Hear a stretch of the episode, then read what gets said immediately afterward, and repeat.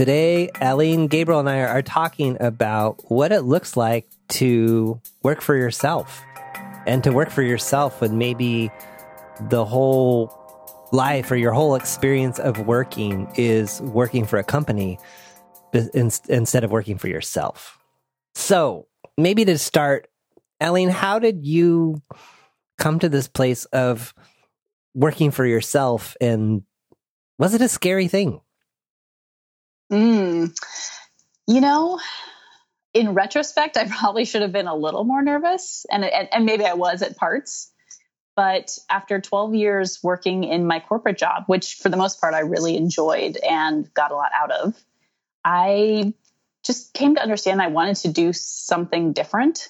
Some of what I do as you know as a coaching and leadership developer I was doing in my old work, but it, that wasn't the full job. So I wanted it to be the full job. And, you know, it might have just been that resolve, that desire, like, ooh, I really want to do this, that made me bypass some of the fear that maybe I should have had. Um, and, and certainly came later. So uh, I, I made the decision, you know, probably six or seven months before my actual last day came at my job and i had given you know four months of notice. So it was it was pretty quick between when i decided and then when it actually happened. And i it, it's been great. And there has been definitely fear along the way and nervousness and uncertainty and you know some of the things you just get used to and take for granted in a corporate structure aren't there when you're on your own. Mm. so there's also a lot of discovery. Mm-hmm, mm-hmm. Yeah, speaking of discovery, actually, I this is assumed, but I should just kind of insert this at the beginning. What kind of kicked off our topic for today was I was sharing with Alene at some point recently that I'm taking a break from my job. So I've been with my current company for over 13 years and through really, really getting engaged in coaching and seeing how excited and fired up process and that work makes me compared to some of the other things that I was doing. I thought, wow, I think I'd like to try to go all in on this. So the backdrop on this whole conversation is, and we're recording this before the fact. So by the time this airs, I'll be close to actually doing this. Is I'm taking a break from my job and I'm going to go all in on doing coaching and see where this takes me and what it looks like to build a sustainable business around being a coach and helping people improve their lives.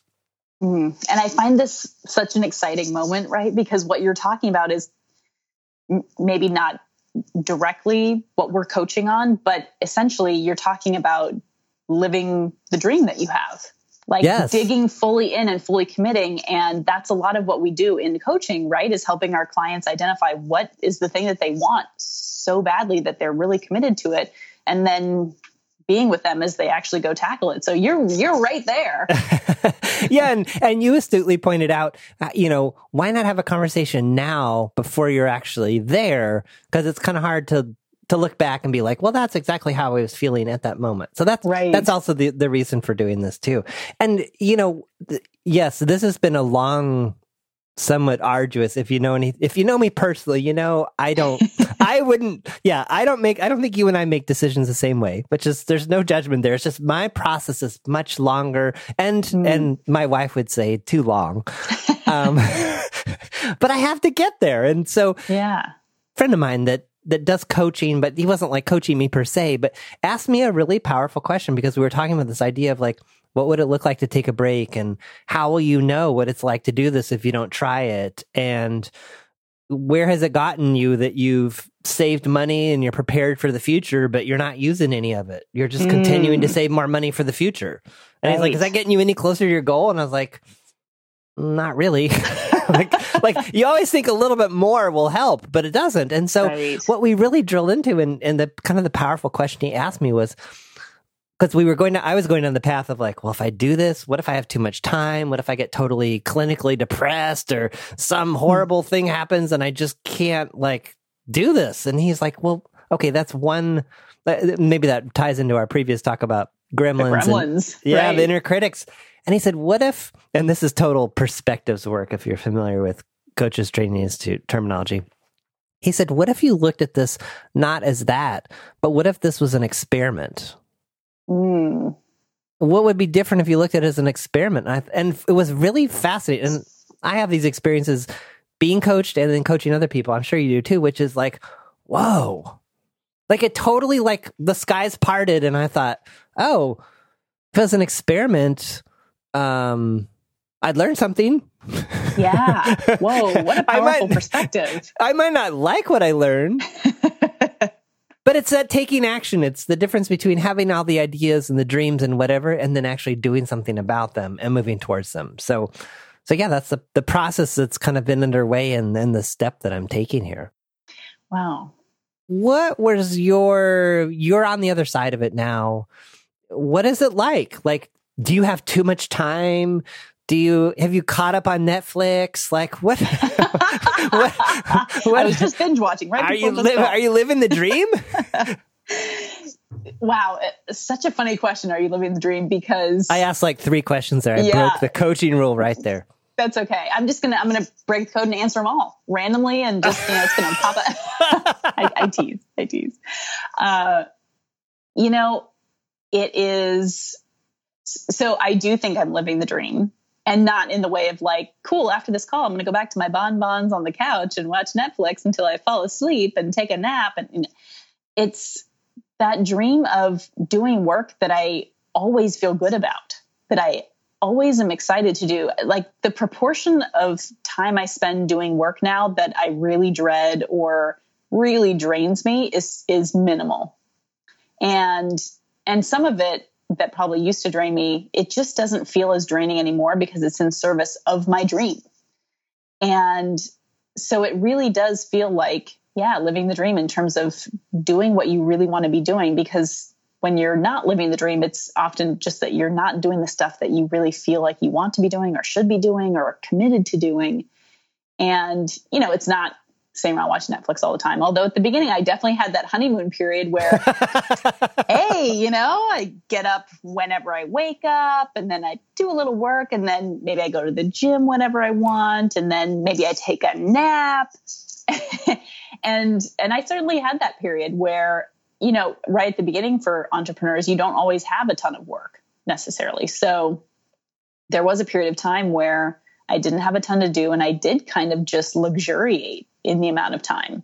And and then even that wears out a little bit and you kind of think well, you know, I don't think I want to go watch another Netflix show or you know, well, I never turned down a nap, but um, yeah, I, I I took advantage of having some time and, and a little it was a little bit of corporate detox you know just kind of letting that feeling of always having to be somewhere always having to be productive make sure you're really busy and showing that you're a great employee and always working and working hard. And gosh even just saying all that is making me tired. Yes yes. Yeah the sense of just totally letting down. Yeah. so what what advice would you have for me on this side of things in terms of here's some things to do to get ready because i'm like i'm a planner Mm, yeah. Okay. Yeah. So one thing that I noticed pretty early on is, and, and for me, I'm a I'm a fairly social person, and so the office provided a very natural social environment. You see people every day. You're talking to people every day, even if it's just quick. Hey, how are you doing? How was your weekend? What are you up to? And you know, being on my own, I'm in my house by myself a lot. So something that um, I ended up doing was being more mindful of making distinct plans with friends or with family or even just phone dates with people because you could find yourself just by yourself a lot. And even even introverts and i'm i'm an extrovert but i definitely have some introvert qualities. Even introverts find themselves feeling too isolated. Mm. um, so that's something that I'd say, you know, find a way where you have a a consistent way of being social with people who matter to you. And that's interesting because I've been remote for my job for mm. 11 of the 13 years I've been at it. And recently, in the last, so it's been over a year now, I have a desk at a co working space ah. that's 10 minutes away. And so I don't consider that myself that much of a social person, but I think there definitely is something to leaving the house. Yes. Like physically leaving the house. um, and and like you're saying, making appointments to talk to people. Yes. So continuing to do that, and probably I need to do that on a bigger scale too as I move forward.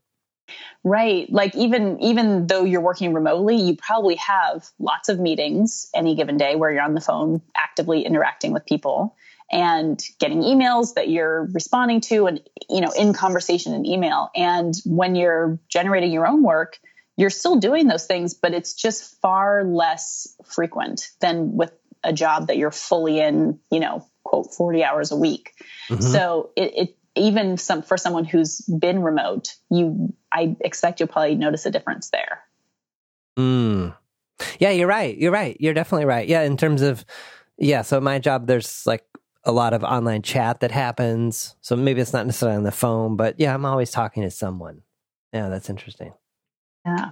What are you excited about or expecting as you look ahead to a couple of months when you're out there? I think what I'm mostly looking forward to at this point is is reducing the context switch.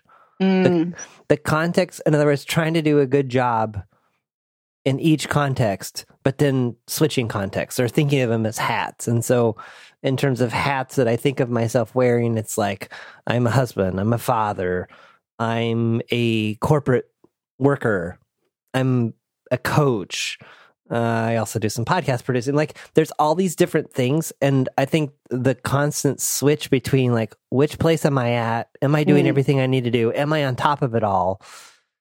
And and then too, you know, the the corporate day job gets in the way. So I think right. it gets in the way of like, oh, uh, I want to do a podcast with Alene. What kind? What time can we meet? Oh, we've got to schedule around all these meetings and all these other things, and in my mind, like a lot of that stuff is going to vanish. Mm-hmm.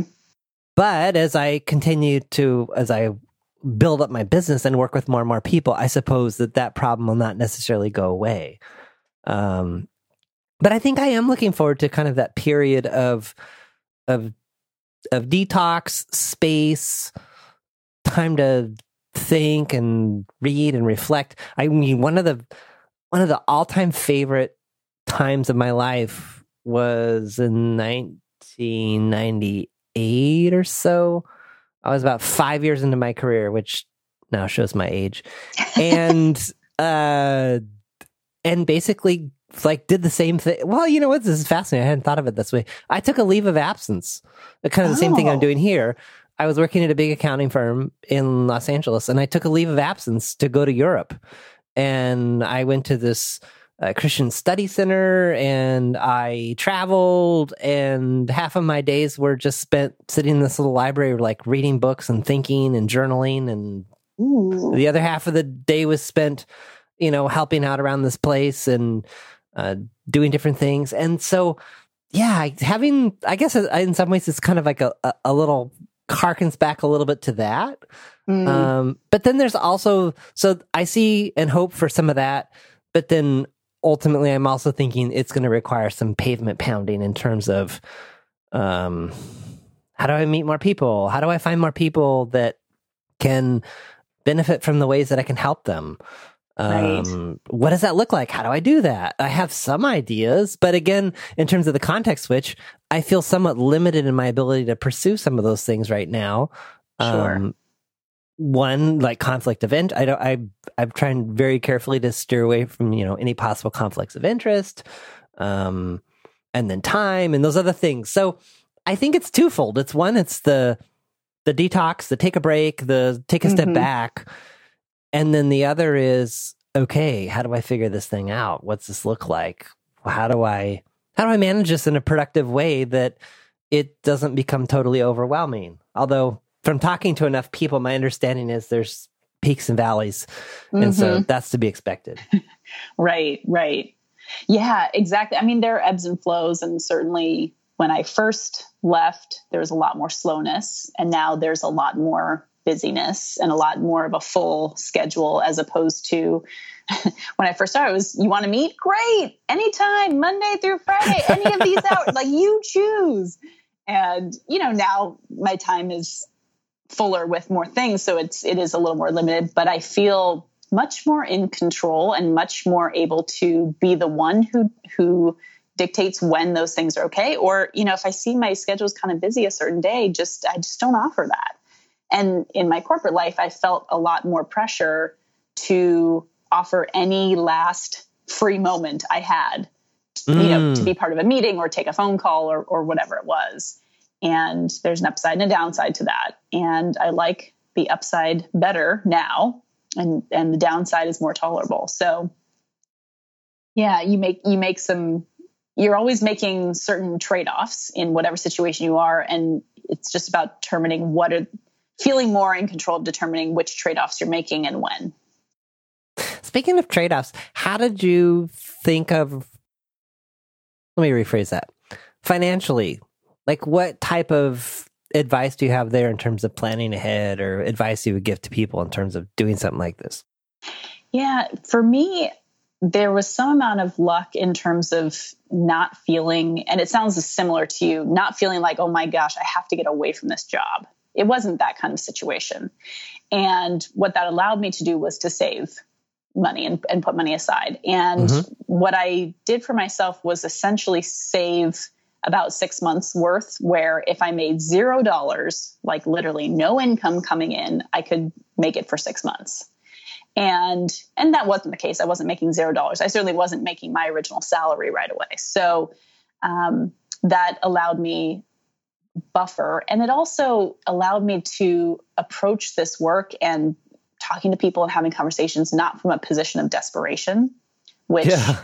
no that, that desperation does not sell. Right. In any case but i would say especially coaching. Yes. So um, yeah, that was that was not a place that was going to be fruitful, and and I think I had a sense of that beforehand, and it, it, it came from more my pragmatic side of well, just have have some savings you can rely on. And then when I was in it, I really realized, wow, it's a good thing I have that because if I didn't, I would feel desperate right now and I wouldn't be having the same caliber of conversations that I was able to have. So, you know, for me, it was six months and some things happened that I totally didn't expect, which ended up bringing in revenue. And if that hadn't happened, I, you know, I might have had to have made different choices. So it's hard to say where that could have gone. So some people might feel more comfortable with a year of saving, or um, or or they might might not need as much because they already have lots of work lined up, or that type of thing. So you kind of have to suss it out for yourself. But I I did it did give me a real sense of confidence and groundedness that I could work from, which for me was really important. Mm. Hmm.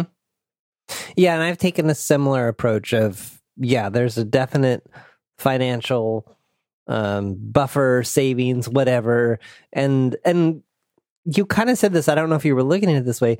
I kind of look at it like, well, the more, in other words, depending on how much uh, new income I'm able to generate, that will just put off mm-hmm. how long that buffer will last. Right. Or, you know, yeah, or when, in other words, when I need to start really touching it. Exactly. Yeah. And there's the flip side to that that I've heard from people where you know not necessarily having a buffer not as much of one gives you more urgency and you put in more effort you get out there more you take more risks so there's another side to it too, where there's some urgency that can be created if you don't have that. And I think that can really work for some people. And I and I know that it has. I I just know for myself that wasn't going to work. But no. I have, yes, know, I, for me, I, curled yes. up in panic on the floor, sucking my thumb is not going to get me anywhere.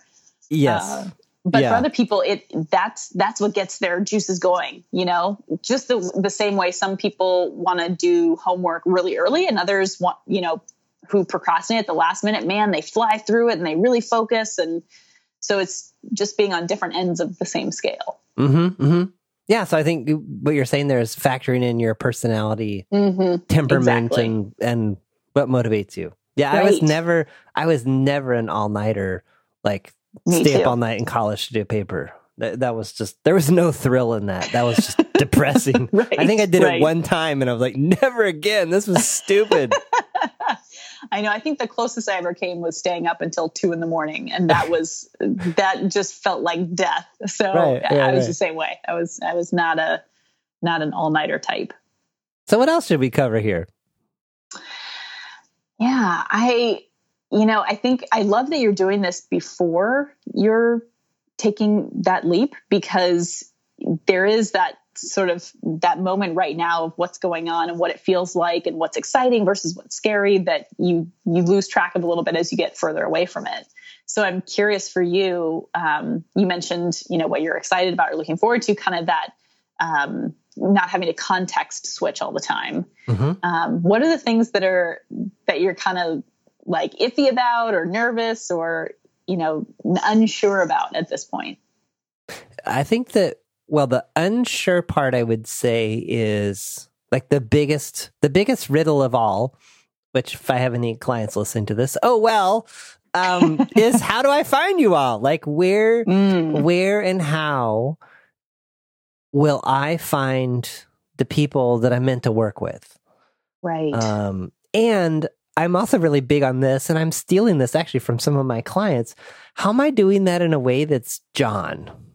Ah, because there's yeah. a ton of people in the online marketing, solopreneur, entrepreneur space that like have this formula that everyone's supposed to follow.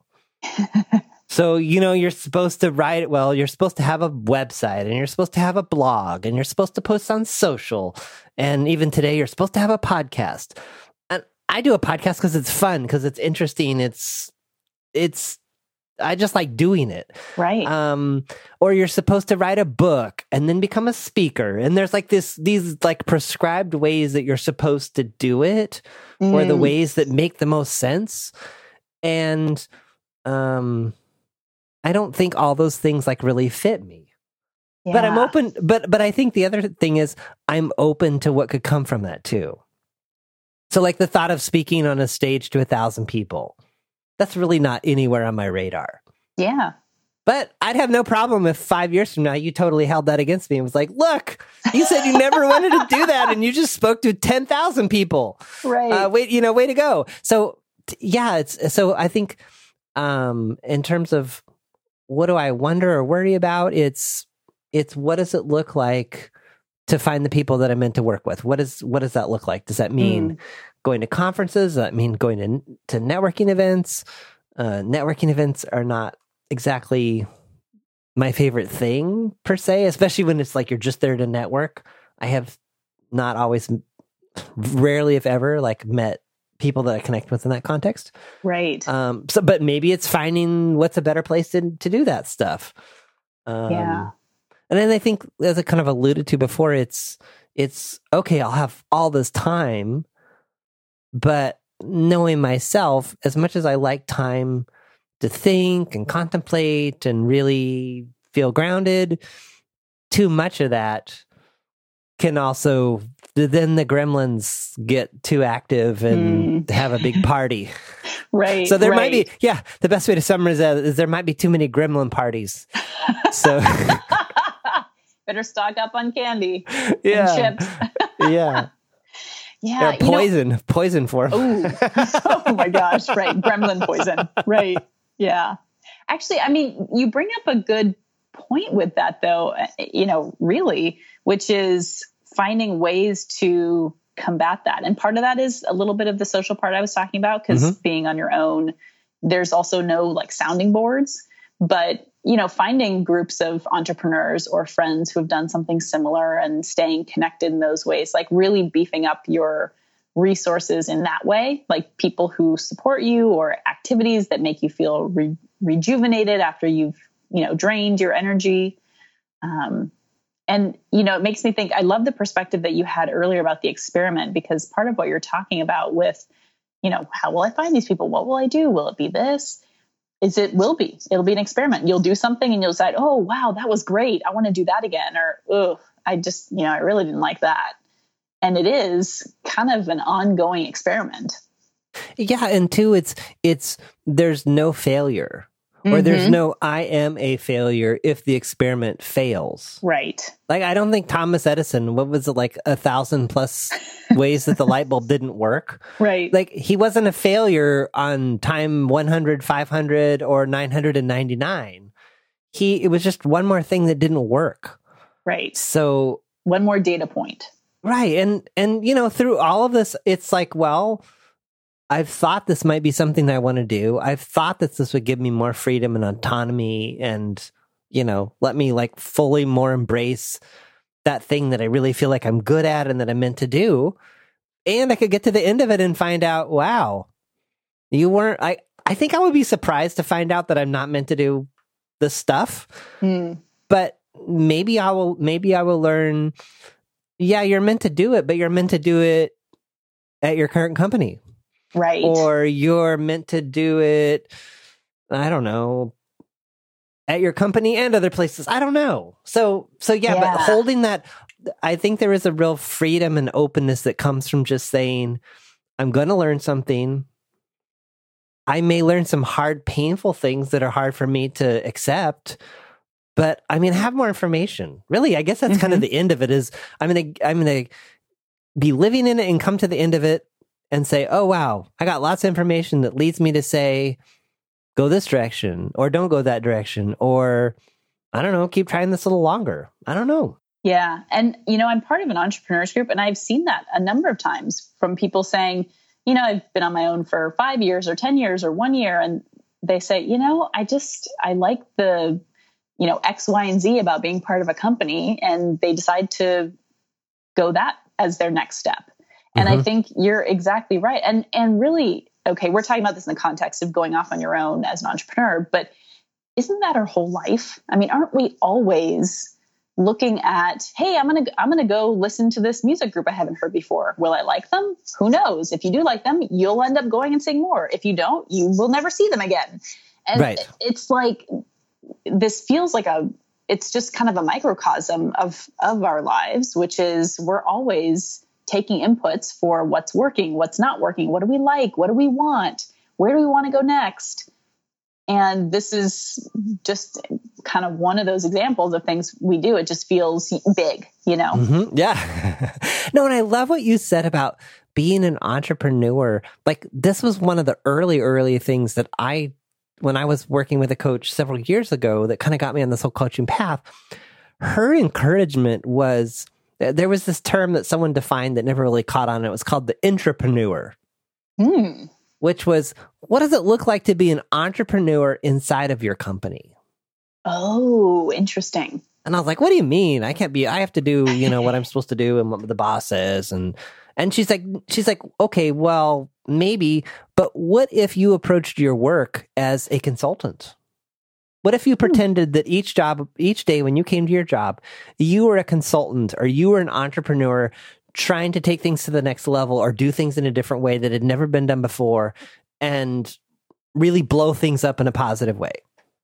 Wow. and it really changed the way that I started looking at what I was doing because it was like, oh, if I was a consultant, that means I'd have to take a position. I'd have to be giving advice.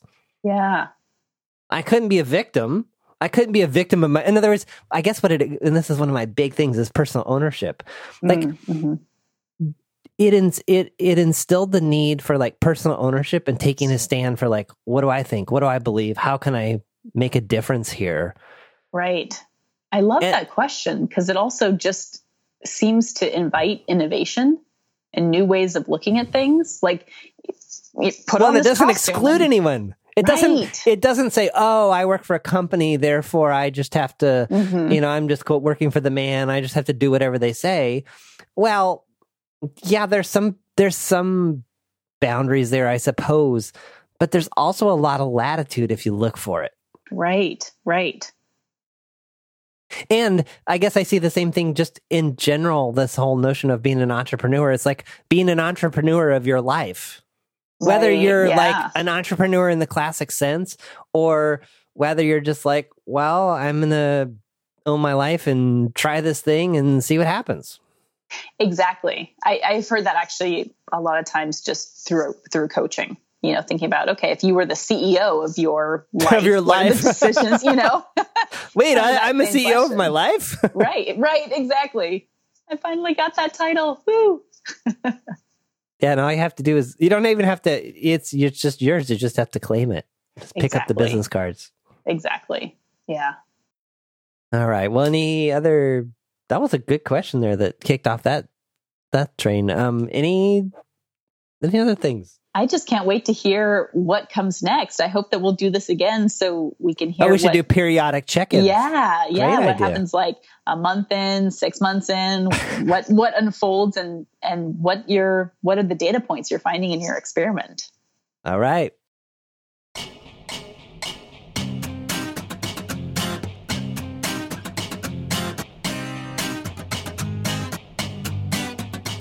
Thanks for listening to the John Poelstra Show. Notes, links, and all that other good stuff for this episode are at johnpoelstra.com slash podcast. If you have questions or ideas around the podcast, send those to podcast at johnpoelstra.com.